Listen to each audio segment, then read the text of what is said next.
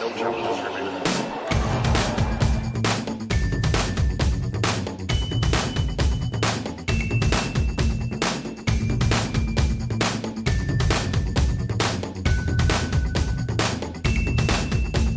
Welcome to No Challenges Remaining. I am Ben Rothenberg. I'm delighted on this show to be joined by Patrick Mouratoglou, the founder of the Mouratoglou Academy, the coach of Serena Williams, and more recently the creator of the Ultimate Tennis Showdown UTS, which is one of the events that is springing up during this coronavirus stoppage that continues on the tours. So Patrick is here to talk about his new UTS products, but also a couple other things, large, more largely in the sport in general. To talk about emotion in tennis, change in tennis, room for growth in tennis, as well as some of the more recent news around proposals around the U.S. Open, where they would limit players to only having one entourage member with them on site per player, and also how his charge, Serena Williams, is handling this stoppage in tour.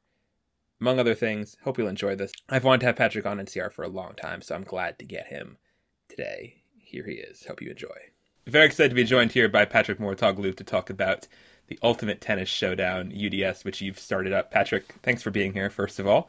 And I'm curious, just this idea you had for UTS, is this something that you had an idea for before, or is this something that's purely been sort of a uh, a brainchild of this of this stop time on, on tour? Uh, it's both. uh, I've been thinking about it for a long time because um, I am aware that the, the average age of the, the fan of tennis is getting older. We're at 61 years old now, and it's getting one year older every year. So uh, this sends quite a lot of messages to us. The first mes- message is that uh, the core fans of tennis are very loyal to tennis. They started to love tennis probably in the 70s and the 80s, and they're still here 40 years or 50 years after. It shows that uh, uh tennis is very addictive it's it's a great sport, so we keep our fans, but it says also that we're not renewing our fan base. Um, so we're not getting new people on board, and especially not not many young people. So uh, I thought that uh, tennis needed something else. Uh, I'm not saying that uh, the ATP and the WTA have to change and the Grand Slams. I think it's great also to have tradition. I think they're also doing a good job at uh, making their fans happy because they're still here 40 or 50 years after. But I think that it's important also to get new people on board to, uh, um, yeah, to to to grow the fan base of tennis and and especially to to renew it.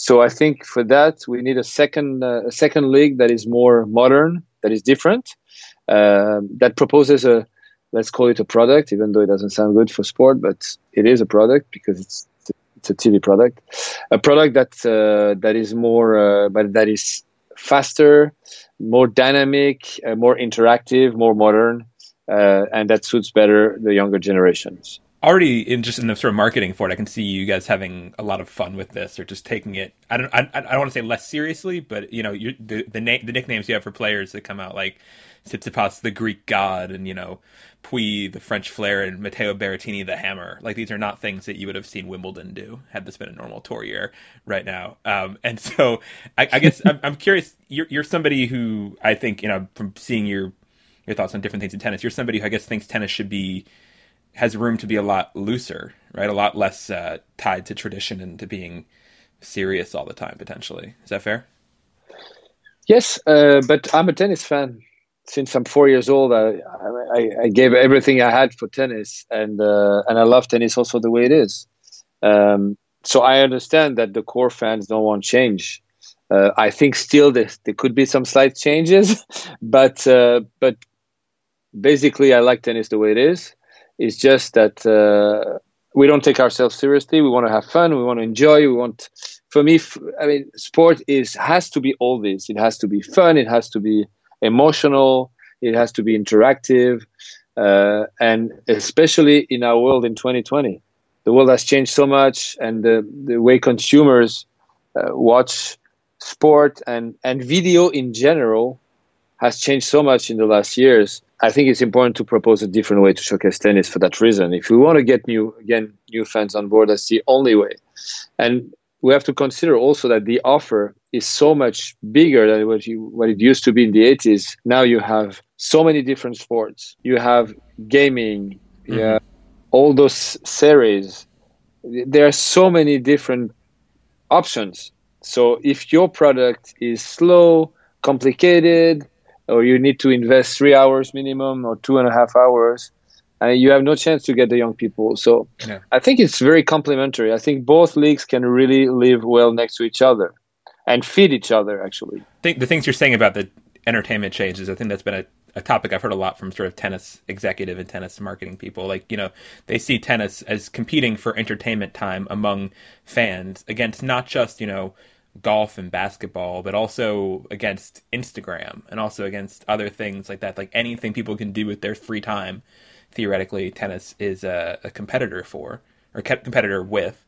And uh, there's a there's a need to sort of modernize it that way, and so I guess I guess that's a way to segue into the the changes you've made or the experiment, the innovations, new ideas you have for in this UTS because there really are. It was on the press conference call yesterday you had. There's a lot of changes here. I mean, sometimes people mm-hmm. talk about changing things, and there's not really that much change. But you have the biggest change I think that you have in the UTS rules is this idea that length of match time is determined not by the score but by by a clock.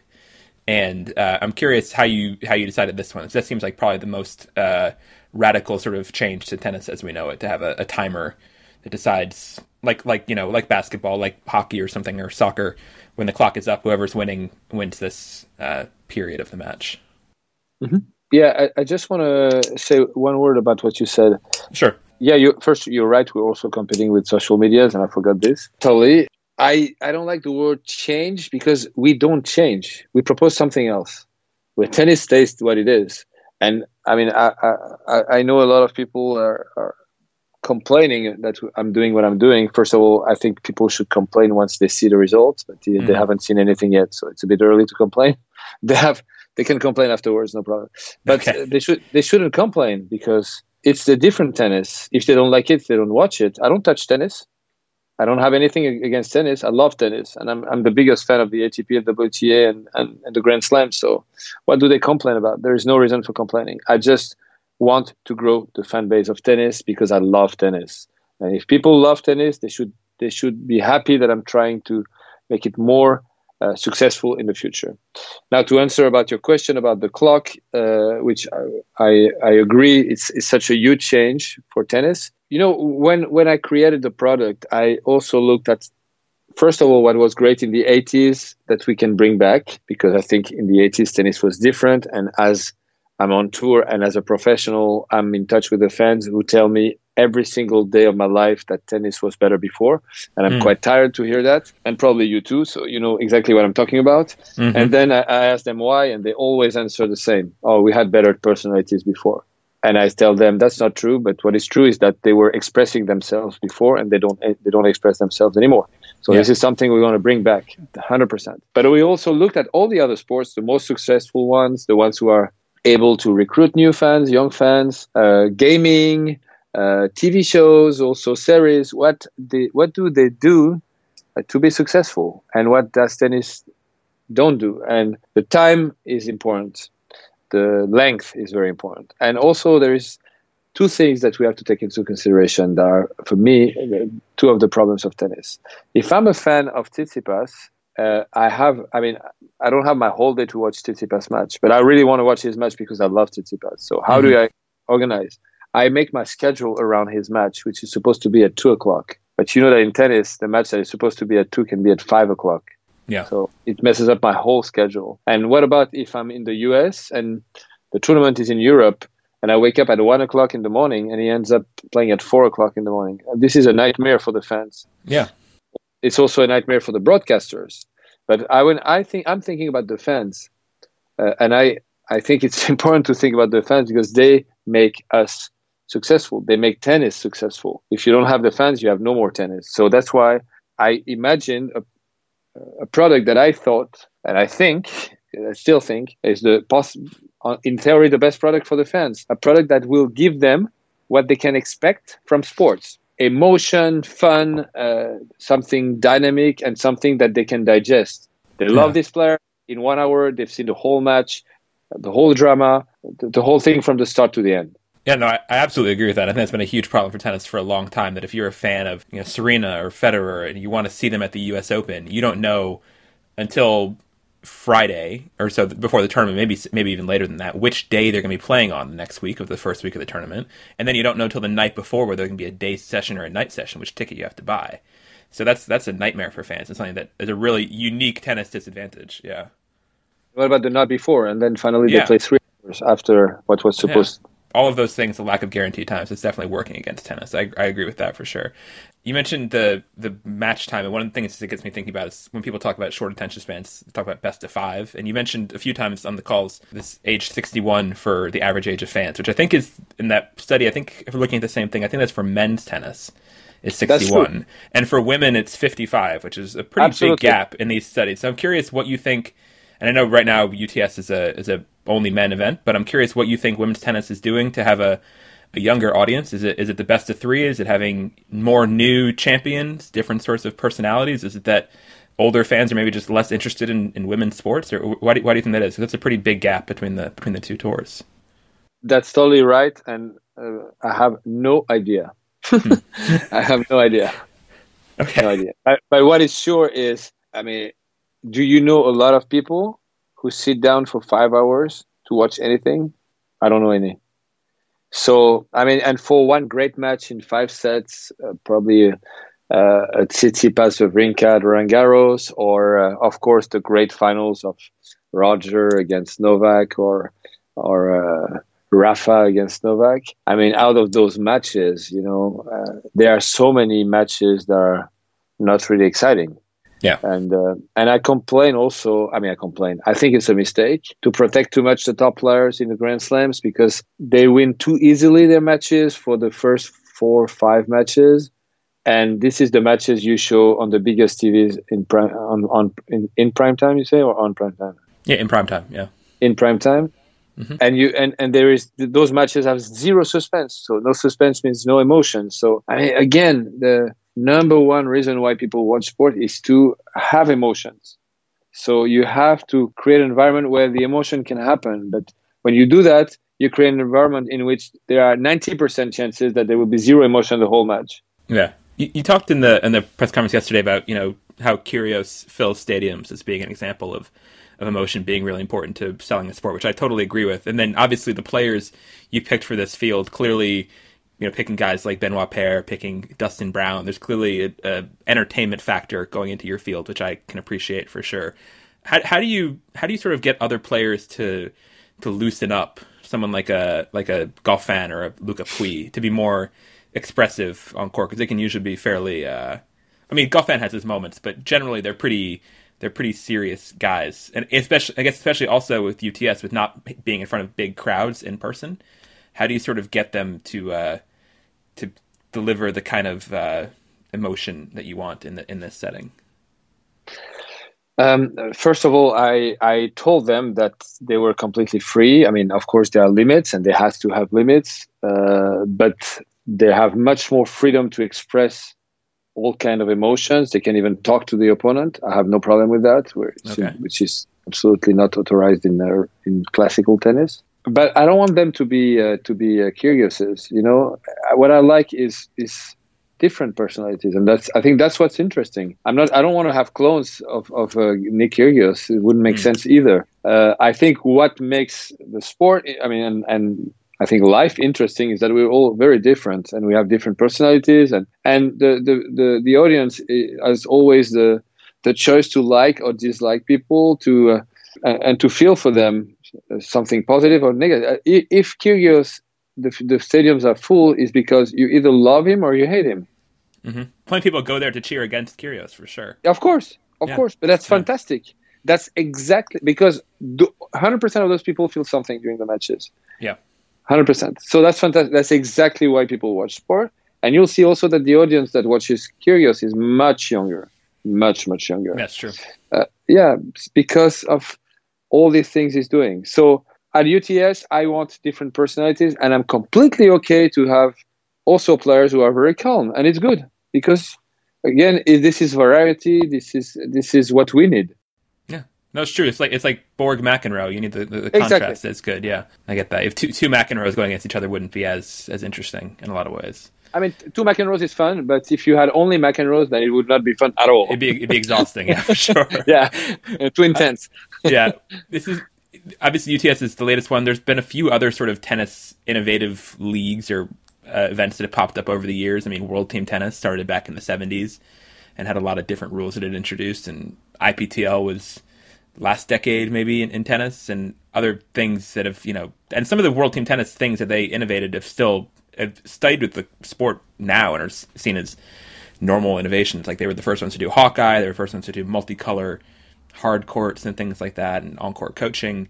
And I'm, I'm curious if, if you if you looked at other sort of other previous uh, examples when you were coming up with your with your format and how and how you sort of what kind of things that you you really thought were the because there are we haven't mentioned but there's other different uh, things and, and your format has a lot more sort of twists to it there's the the cards that can play like double the importance of the next point and things like that what what did you look at when you were coming up, up with your ideas or was it all just sort of off your off the top of your head uh, you didn't mention the Laver Cup, which I think Cup, is yeah. one of the best events in tennis I've seen in my life. I think it's amazing. Yeah, so I didn't look too much at what others, and you didn't mention either tiebreak tennis, which is also uh, an attempt to do things very differently. So there are quite a lot of things, huh? Mm-hmm, yeah, actually. Uh, well, I mean, it shows that there is a gap to to to uh, for a product, a tennis product that is uh, that is more modern. There is, I mean, an opportunity.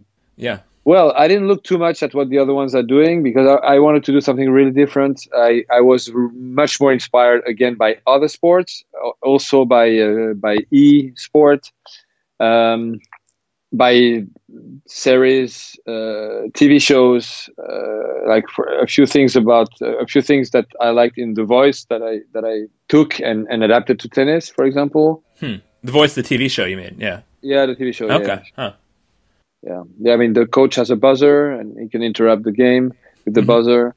Um, also, uh, the emotion of the family when the people are singing during the yeah. voice.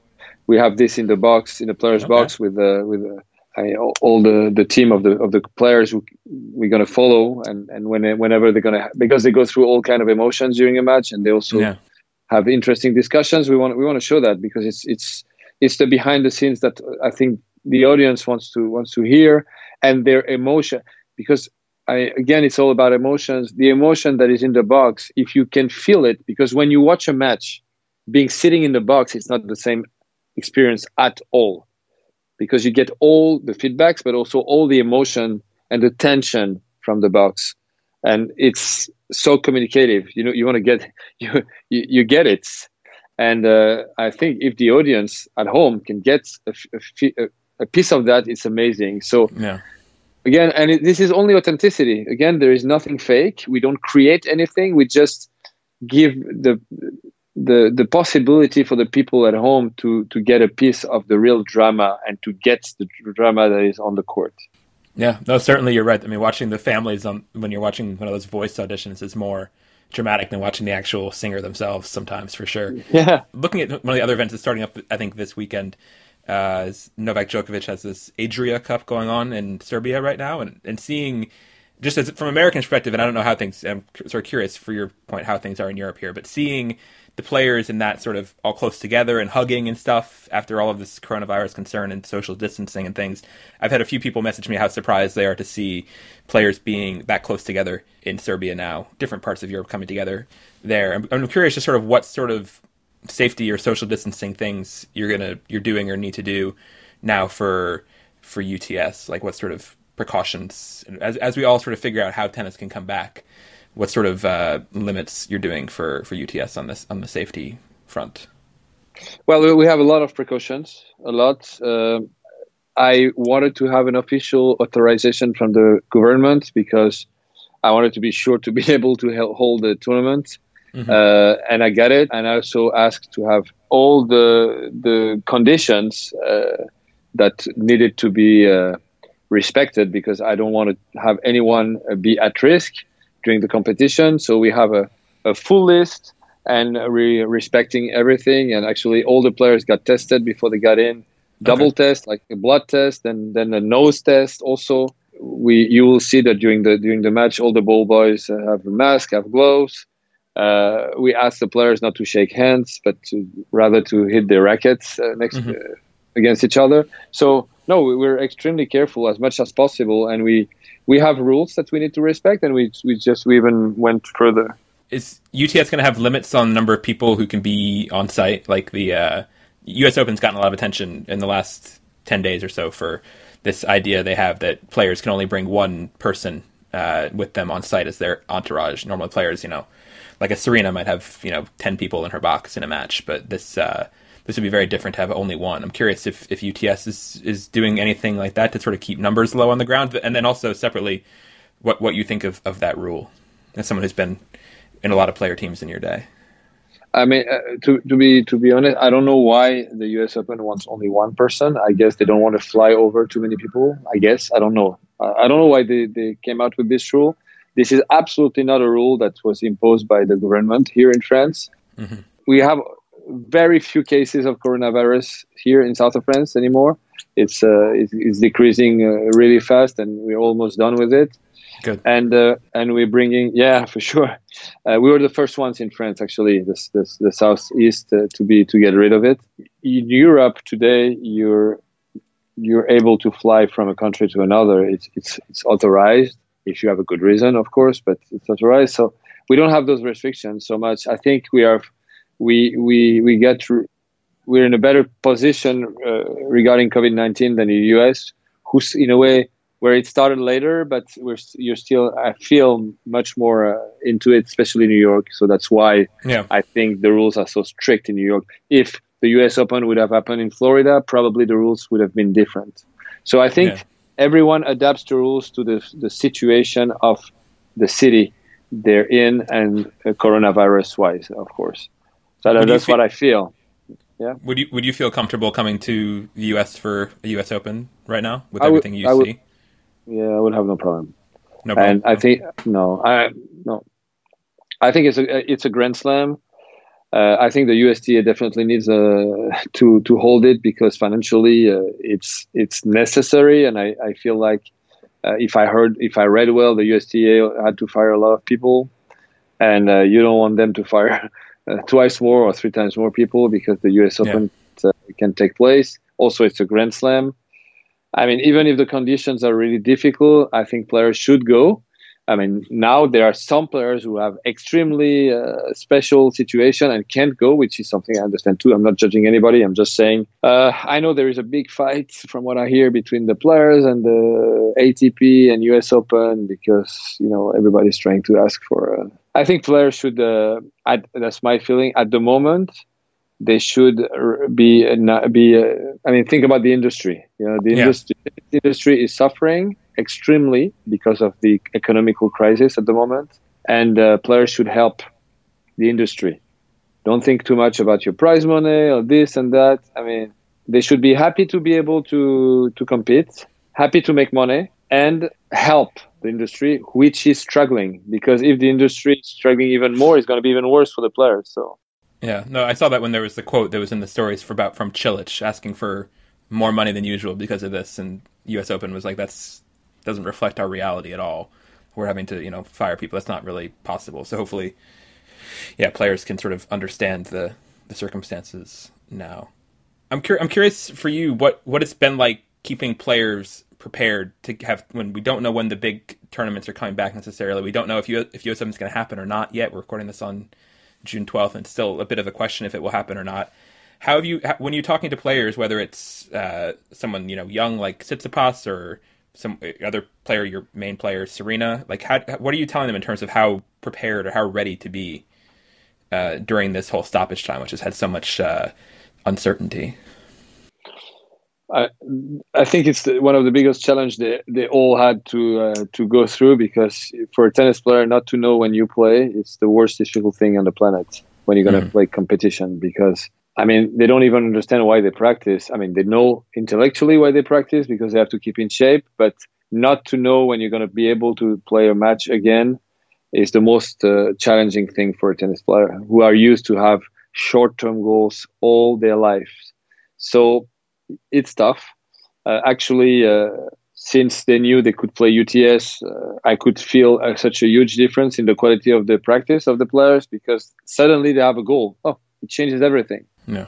So I think that what, what players are trying to do is be 80% ready, which uh, and the 20 extra they will work on that as soon as they know when they're gonna play next.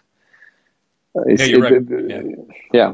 I was just say you're right because tennis every week is a new tournament basically. So there's constantly new goals every week. You show constantly. up to a new city, yeah, and so removing that is, is tough. Yeah, and this is what motivates them to push at practice. When you, they don't have that, it's so difficult. How much how much have you been in touch with with someone like Serena about her, her routines now? I, I guess you have not been physically together. You have not been in the U.S. I don't think since no. this stoppage. But how much are you? What what kind of stuff has she been doing? What are you? What are you telling her to, to work on? I know I, I think I saw something from her that she was sort of grateful for this this rest time overall yeah. to sort of have time yeah. to heal. But but at, at a certain point, probably she's I'm guessing had enough rest or how do you, how do you because she, she's obviously in a in a different stage of her career than Tsitsipas. So so how do you uh, how, how, do how have you worked with Serena during this time? What is what is she focused on? Um, so you you're totally right. She she took a lot of rest and she needed because she had a, a, an injury and she she needed to rest anyway. So and after that she started to to do some fitness to get back in shape. And maybe two three weeks ago, something like that, maybe three weeks ago, she started tennis again. Okay.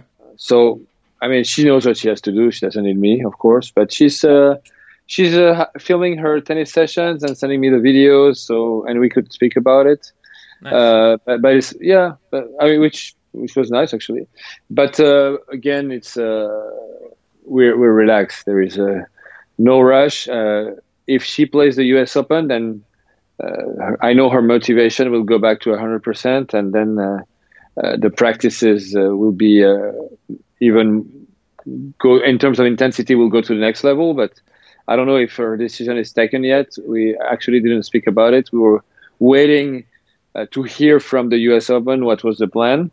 Now the plan is quite clear, so I guess in the next days we we have to speak. You think there's a chance she might not? Then I guess that she might not play in New York. I think she will want to play uh, 100%, but I don't know how she can go there with only one person because uh, uh I don't see her. I don't imagine her three weeks without a daughter. So maybe mm. her daughter will coach her. she could be. She could be good. I've seen. Uh, she's certainly watching more and more tennis, and I'm sure she's picking up I mean, some things. She can. She can only do better than me in the Grand Slam finals. That's sure.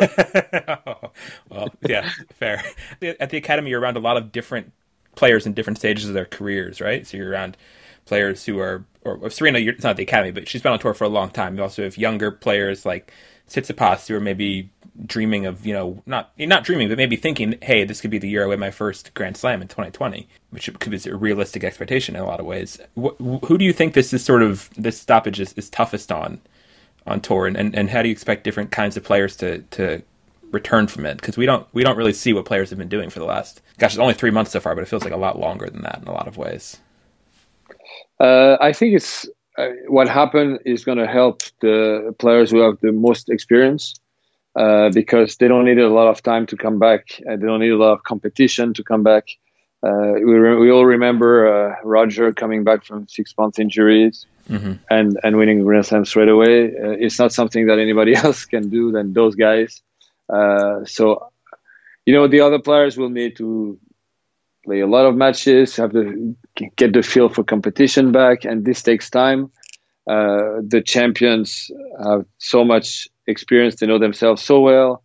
They don't need that much time. So I, I mean, short term, it's it will be I think better for the for the older ones. Uh, but on the other hand, the clock is uh, running for them. So yeah,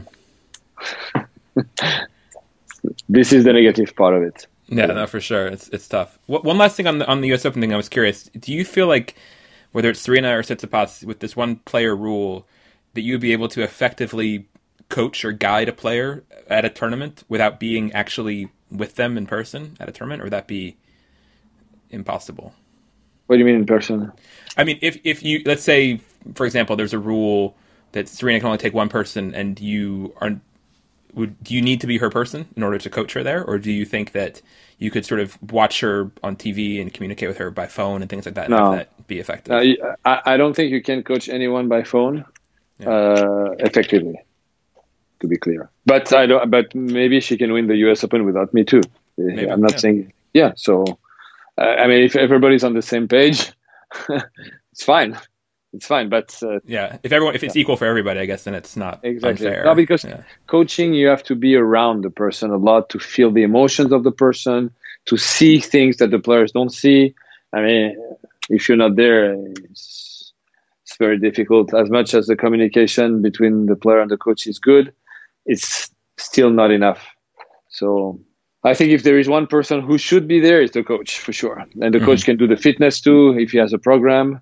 Uh, the players can use the physio of the ATP and the WTA, which is not great because the, their own physios know them better than anybody. Also, but mm-hmm. but it's okay. It uh, for one tournament it can work. Yeah. Well, thank you very much uh, for your time here, Patrick, and good luck with the UTS starting tomorrow. Now. Thank you, best Ben. Of luck, best of luck with it, and uh, look forward to seeing how it goes. Thank you. Please give Thanks. me some feedback. yeah, we'll do. so thank you very much to Patrick, and if you want to watch the matches of the UTS, they can be found at utslive.tv for all the streaming you need there, and it's also on lots of TV channels around the world as well. So check your local listings. And we will locally list our thanks for you for listening to this episode, especially if you're one of our Patreon backers at patreon.com slash no challenges remaining. We have one new backer in the less than 24 hours since we last posted an episode. That's Jean Simeon, who actually bumped her pledge up to our challenger level where we mentioned you on the show. So thank you very much, Jean, for that. And thank you as always to our Slam Champ level backers, who are Susanna W., Liz Kinnell, Jonathan Weinbaum, Chuang Nguyen, Betty, and Mary Carrillo, and our GOAT backer, J.O.D. If you want to follow along with us outside of our Patreon, there's ways to do that as well. Twitter is probably the best at NCR underscore tennis. You can also send us emails with any comments, questions on NCR to no challenges remaining at gmail.com. We'll see you guys later. Stay safe out there, everybody. Hope you're well. Bye bye.